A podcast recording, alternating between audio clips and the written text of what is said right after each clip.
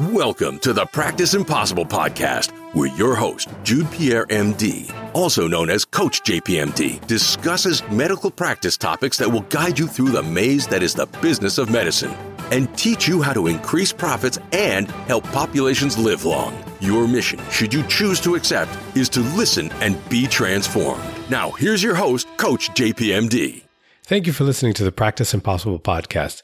I'm looking for 10 ambitious physicians to show how they can dramatically increase their income in 90 days or less, even if they just started their careers.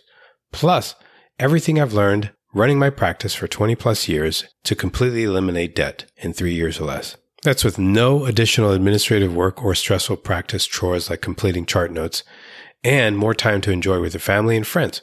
So before you continue this, press pause. And if you're interested, so email me at info at coachjpmd.com and I'll send you more information.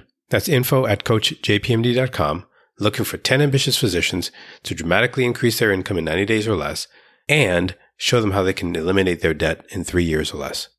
Okay, so thanks for doing that. So let's get into our next episode with uh, Dr. George Joseph. So I was told by someone that that's going to remain nameless for now that uh, my podcast need to include some jokes or be fun and and not be so sterile. And so I'm going to start off with, with a joke.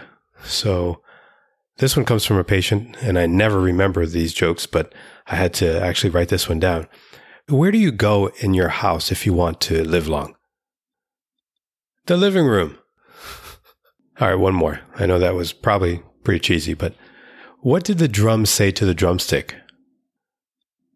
My heart beats for you. I thought that was pretty cool. But anyway, let me get into the episode. So we're in uh, episode 11 with uh, Dr. George Joseph and Dr. George Joseph is a cardiologist who uh, actually comes from, from Haiti. So Dr. George Joseph is a uh, trained cardiologist, interventional cardiologist who I guess started his career in, uh, in Florida where he attended Edison College in Fort Myers and then completed his medical technology degree at the University of South Florida and then uh, his internship towards his medical technology degree at Bayfront Medical Center in St. Pete. He then went to Ross University School of Medicine in Dominica, West Indies, and uh, then completed an internal medicine residency training at uh, my alma mater, uh, University of Miami School of Medicine at the John F. Kennedy Medical Center, and then completed his uh, cardiology fellowship at the Louisiana State University. After that, he went to uh, Albany College of Medicine or Albany Medical College and completed his interventional fellowship in cardiology and structural cardiology, as well as transcatheter aortic valve replacement and he's got a pretty impressive resume here. Uh, as I as I look through it and graduating with high honors, and you know, it's uh, an honor to uh, bring Dr. George Joseph uh, onto the podcast to talk about his experience coming into Hernando County, where where I practice, and I've been practicing for 20 years. And uh, he describes how he's able to he's able to do certain things that he uh, wouldn't have possibly been able to do, in if he had stayed in a big city. So we welcome Dr. Joseph to uh, our podcast and, and want to have a down to earth conversation with him about um, his experience and how he feels we can practice medicine impossibly. Welcome to the Practice Impossible podcast, so where we're today joined by Dr. George Joseph, MD, interventional cardiologist, who is in Brooksville. And uh, Dr. Joseph, why don't you tell me a little bit about yourself or tell us about yourself?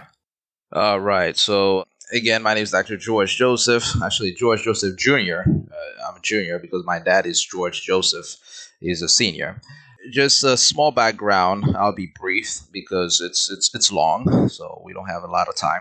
Originally from Haiti, grew up in a country like Haiti, has its own hurdles and its own challenges. Now, fast forward, unfortunately, at the age of 13, 14, my mom passed from cancer. She had uh, cervical cancer that metastasized to the lung, and she fought it for a little while. From Haiti, actually, she came here in the U.S. in Miami. She actually passed away in Miami uh, oh, after oh, many, many, many uh, trials and try chemos, a lot of stuff. Uh, finally, she passed. It was hard, you know, 13, 14 years old. That's kind of hard. But at that time, I guess in Haiti, we went back to Haiti. We, we studied partly I was a kid in Haiti, a teenager at that time. And my dad looked at the country back then and said, he had, for some reason, he had that kind of vision that it feels like the country was not gonna, you know, offer, you know, our family what we, our potential, what we could, you know, become. So that's why we actually came to the U.S. at a very young age. So sole purpose was to uh, for education huh. because my dad was a physician in Haiti. We were well off in Haiti. That, that was not a problem. But uh, for education purposes, he felt that you know that the country would not offer us you know what what we could, what we're capable of. And what what? So that's why we came here. And what year was that? When was that? Uh, that was 19. My mom passed away in 1999. 1999. Okay. Yes, yes, yes. So that's why uh, me, my sisters, and my brother we uh, finally immigrated to the U.S. Okay. Uh, before that, we used to come to the U.S. on vacation. U.S. was our vacation spot, by the way. Yeah. so when we were a kid, that's what we used to do. But finally, we we finally came here for good, and then we start we study. So from my end, I think at that very young age, very motivated, very motivated. You know, school and uh, grades. Uh, went actually, I started college at 16, very early, very early in life. Wow. And then from college, fast forward, decided actually since I think since high school, that's when I decided to become a physician because growing in Haiti, you have to remember my dad did a lot of great work in Haiti. And uh, as a youngster, you're seeing your dad doing all this kind of work, you know, saving lives, you know, it, it actually helped shape what I wanted to do in the future. So that's why I decided to become a physician. I didn't know what kind of doctor I wanted to become, but I decided to become a physician. And then fast forward, hard hard work, study a lot, and then uh, finally decided to go to medical school. I did medical technology before, which is a lab tech, and then decided, hey, you know what? I don't think that's enough. Fast forward to go to med school, excel, do well, and then residency from residency to fellowship from fellowship to interventional fellowship. So i'm fast forwarding everything here. Sure sure. And uh, and to where i am today.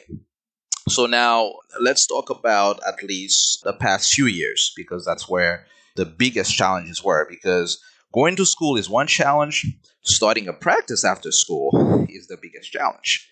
So that's that's where i think we should at least spend a little bit of time because it was a tough decision because after interventional fellowship it's about just for somebody to have an idea to become an interventional cardiologist if you really count all the years it's about 15 years total. Okay it's about 15 years to really do this between you know if you start your college or medical school you spend i spent about uh, after medical school i spent about another three years of residency, three years of fellowship, and one year interventional. So I spent seven years after med school to become an interventional cardiologist. Yeah, that's that's a lot so of years. It's it's a it's a long it's it's a long it's a long road. But now finishing in uh, 2018 and trying to figure out exactly what I want to do. So that's the biggest hurdle. So, I, so, so you, you, sorry, yes. you had an, you had an opportunity to go from big city to small city. Yes, yes. And I think that's when I kind of met you. Yes. Around that time, and you were trying to make a decision to come to Spring Correct. Hill versus. You know. Correct. So I came from my, my my fellowship in interventional cardiology and structural heart, which is that's where we do a little bit more advanced than just interventional cardiology. It was at Albany Med, Albany Medical Center, big center, big city. You know the you know we we we, we did a lot up there. So my program director actually offered me a position to the point that he offered me his practice. That's how big that was. That's how big that decision was. He was like, "Hey, George, uh, I want you to come in here. I'm gonna give you all my patient. You don't have to pay a dollar. You just walked in tomorrow. All my patient goes to you. Okay? Uh, he wants he wants to focus more on the structure and stuff like this. He was like, I want to give you all my patient. That's how much I want you to be in our practice in upstate New York. So I look at that opportunity and I'm the kind of guy who was a little driven. I said, you know, it's a great opportunity. You know, you're given something on a silver platter, but I want to create my own with my own practice. I want to start from scratch. I want to do this. This is something that I've want to do, wanted to do for a long time, and that's what I wanted to start. So between that decision, it was a tough decision to to turn away a big practice that they hand you out of fellowship with no money. You have to have to pay a dollar. You just walk in and practice in upstate New York. That was so you know you, that was big. So so you know that our audience is going to say, "Why did you do that?" What was I mean? What was so enticing about where you are now? So now I looked at that opportunity upstate New York, and I wanted to find a place where I wanted to start from scratch to build my own practice. That was the big difference. So should I mm-hmm.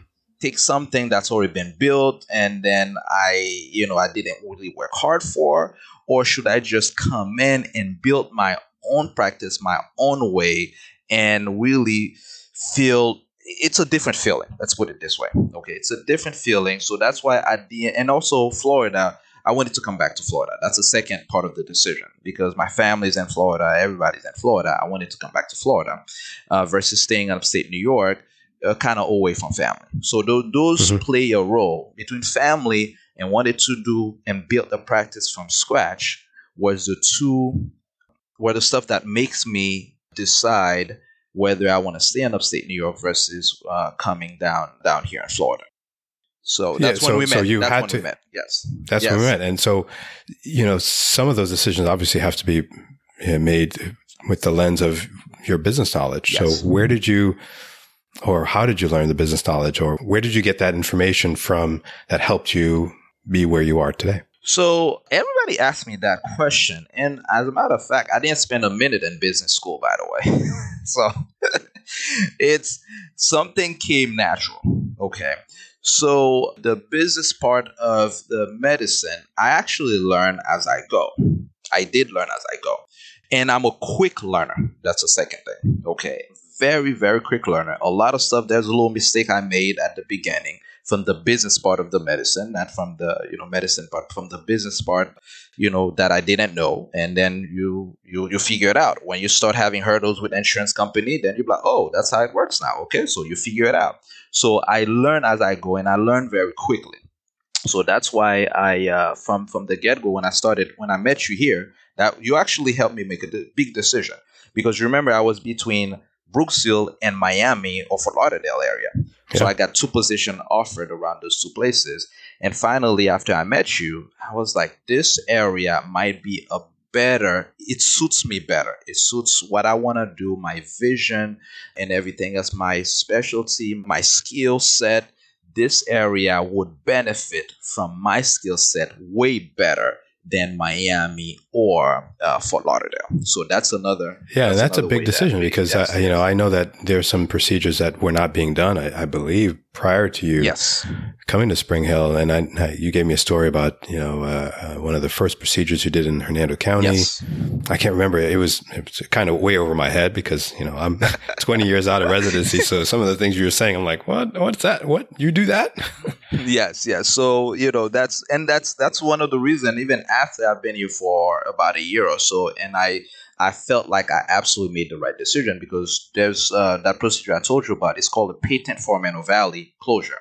So before I came here in this in Spring Hill, even in Hernando County, nobody ever heard what I did. People had strokes. People go home with strokes. People go home have recurrent multiple strokes. And I started that program right here over at uh, in the county. Mm-hmm. So I was the first one who actually close uh, what we call a pin, which is a small hole inside of a heart chamber that can cause stroke. And I was featured, you know, I went to the radio station. We talk about that, how it happens, and why people should know about this. And before that, nobody knew about this kind of stuff. So those set of skill set, it was very important. That's how I felt like this was the right place for me. And then since then, I've been helping a lot, a lot, a lot of folks with this kind of issues.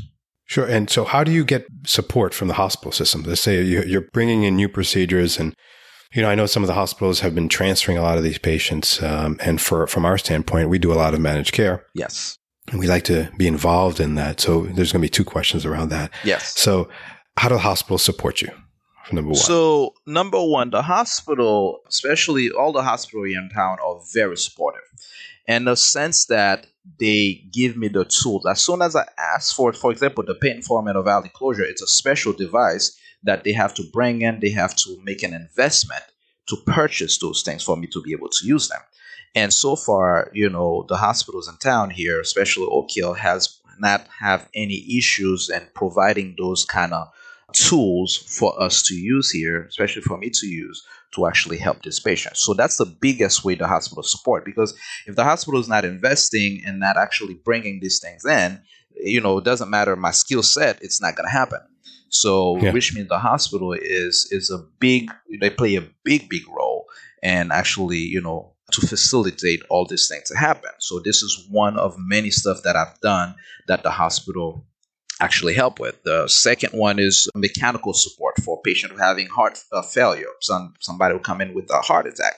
You know, the hospital also have to purchase those devices and have them become available for me to use them. So those those are the biggest way the hospital supports, you know, the practice. And what are your challenges with the nursing staff? Because uh, I'm sure nursing staff may be unaware of these some of these procedures. And Correct. Are there training programs that, or training seminars that you give to nurses I do. as well? I do. So actually, when every time we start those programs, we actually have a sets of nursing staff who are interested and actually learn. So we send them places to learn, and also with the collaboration of what I know, actually teach them how to manage the nursing side of these complex procedures. Because once I'm done with the procedure, the nursing have to on the bedside have to know how to con- no, for the consideration and the proper care for that patient who's very sick, the nursing staff has been very receptive. Uh, some Yeah. hospital better than others, but the nursing staff have been very receptive so far, and that's why the program is still alive. Yeah, that's great. And and so you know we're appreciative as a primary care physician. Uh, you know sometimes we we have patients that go to tertiary care centers for some of these procedures, and the cost can be astronomical. Correct. And we as primary care doctors can't manage patients when they're in a hospital 50 miles away. I remember having a patient whose wife had a brain bleed uh, or it fell and she had dementia. She had other medical problems and they airlifted her to, to a local hospital 50 miles away in Tampa and ended up unfortunately passing away after a couple of weeks. But I could see the husband who was heartbroken because he wasn't able to see his, his wife because he went 50 miles away and he couldn't drive that distance. And so I know that, you know, dealing with these procedures and doing the procedures locally definitely will help family members stay local, Oh yes, but also save costs yes, as well. Yes, Yeah. Because uh, you know, I'm not sure how much you knew about Medicare Advantage prior to coming here, but I, you know, it's a huge cost uh, advantage for us. correct, correct. And so, what do you what do you know now that you didn't know about Medicare Advantage? So again, when I when I first met you, again, I another guy that I have to mention. His name is Rob Foreman. Yeah. So Rob Foreman is a is the guy who actually brought me in town. So and then you know we met. And he taught me a little. He taught me. I think the time the time I came to interview, he spent about a few minutes just give me an idea what managed care was, and I had no idea. In fellowship, you have to Hmm. understand. Fellowship, they don't teach us anything about the real business part of medicine. They teach you medicine, and then the business part you have to figure it out when you get out so i started learning at that time but as of now as you can imagine i've learned more about managed care. I've learned about you know the cost saving the efficiency of the care. And you know i've never met i've heard about dr singh but i've never met him. I would like to meet him at one point in life but i've never met him. But i'm mm-hmm. sure that i've done a lot like especially all the hospital in town a lot of them i take a lot of managed care. I take care of a lot of managed care. And a lot of my physician for either the hospitalist or the primary care side so far i've worked with them a lot because you know those stuff that i provide and uh, actually for example i had actually i think it was three months three to four months when i started working here i have one of the hospitalists from managed care who actually approached me there was a patient they were about to send to tampa because for some reason they turned them down here over at the local hospital in, in the area.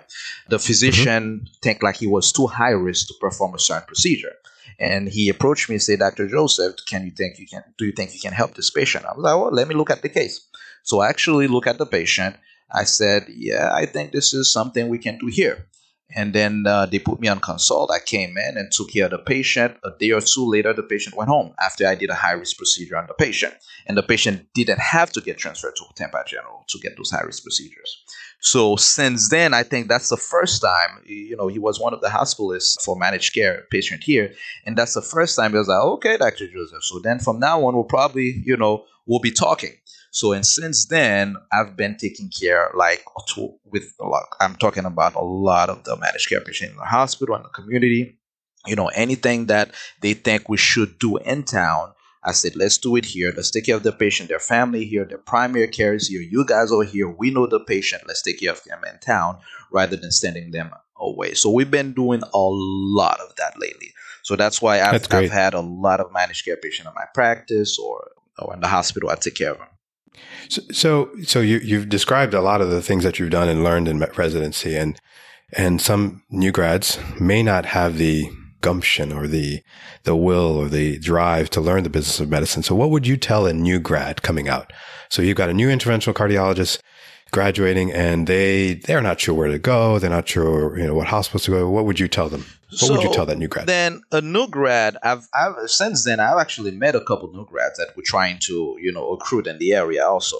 So the new grad, uh, the first thing is the first thing they have to figure out is what is their goal, long term goal. Okay, as a new grad, because some new grad that I've met they want to come in, they do their shift work, they do their couple of you know calls, and then they want to go home, and you know that's what they want to do. If this is what you want to do, that's fine. Okay, you find a practice that matches that. But I can tell you that when I started on my own by myself, you know, to start the practice, I worked the first ninety days without stopping. Okay, that's that's what I want to do, and that's what you know that was my goal. So if somebody cannot handle that, then you can think of what else, you know, just join a group and do your regular calls and stuff like this. My phone was on 24 7 for the first 90 days until I had one day, I had somebody, hey, can you please help me? So one of the other guys in the community asked them, hey, can you help me at least take some night calls for me? If there's something else, you can still call me. But since then, that's the way I've been practicing, and that's the way I actually grow the practice is because I'm available. You have to be available. If your patient needs you, you're a heart doctor. Your patient needs you, they can't find you. That's not a good thing. So again, new grad have to figure out what you want to do, what your long-term goal is. If you want to start your own practice, perfect. It's not going to be easy. Okay, it's going to be tough. And at the same time, there the, cost is not only the fact that you're on call, but the family also, because I, you know, my family, I told them, hey, we're gonna build this practice. The first year, couple years, three years, you know, it's gonna be tough. And after that, we can try to get other, you know, interventional cardiologists on board, get, you know, expand the practice, do other stuff like that. But as you're starting the business, part of it on your own is gonna be tough. So that's the thing about the, the new grad is figure it out which way you want to go. If you want to take the road like I did, it's going to be a tough one. Versus if you want to join just regular practices and then be on call with five, ten other physician and then get your regular schedule, that's that's something you really have to figure out on your own in, in terms of how you want to go. Yeah. So so you've done it. You're the you're hardworking. You're you're pushing forward. But looking back now, you know, I kind of, I'm, I'm focused on kind of figuring out what's the one thing we can do such that by doing it makes everything else easier necessary or unnecessary. What would you say would be the one thing that you could have done differently? Even though you're forging forward, you're building a practice, what would be that one thing you'd say, ah, maybe I could have done this differently? So I looked at the past three years. There's probably a few things. Uh, there's not one thing. There's a lot of stuff we could have, uh, you know, I could have done different in terms of the practice itself. Now, I joined one of my partners uh, here uh, over at the, in the area. So something you always wonder because even if I started, you know, on your own, but you also partner with somebody else to do it. One thing you th- think about, you know, could I have done it all by myself without, you know, joining anybody to partner with at least to help grow a practice? That's one thing you always wonder. And but when I think back, I'm like, you know, if I did take that route, I don't know if it would have been as beneficial because you need somebody, you know, somehow, some way to help you, even though you feel like you want to do it on your own, but you need that guidance. So I felt like that, you know, that's one thing I always wonder about. But now, three years, almost three years into it, I felt like this was the right decision.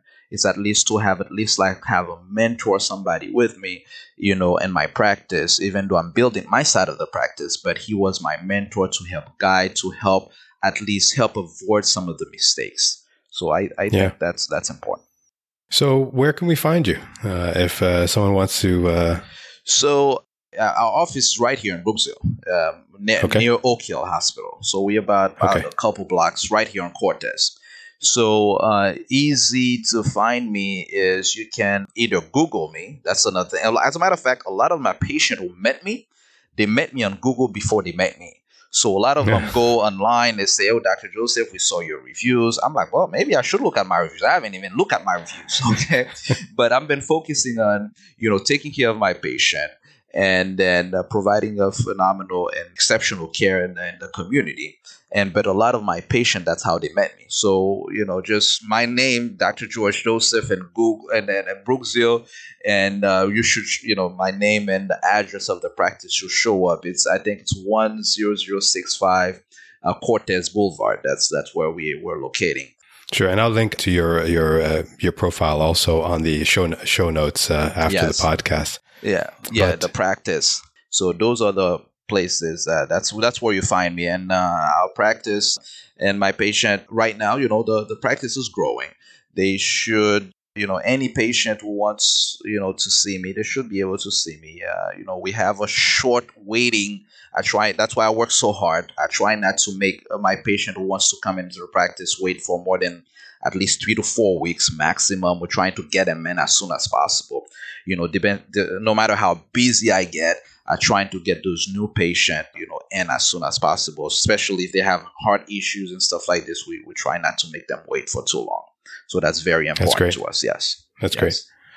Well, I, I, really appreciate this discussion, uh, Dr. Joseph, and uh, we wish you well. Thank, and, thank, and uh, thank, with that attitude, and uh, I know that you're going to be successful, and you. Um, and you'll probably be expanding soon. So if any yes. interventional cardiologist wants to join you, they could. They yes, we're, we're looking. We're actually looking. We're actually looking.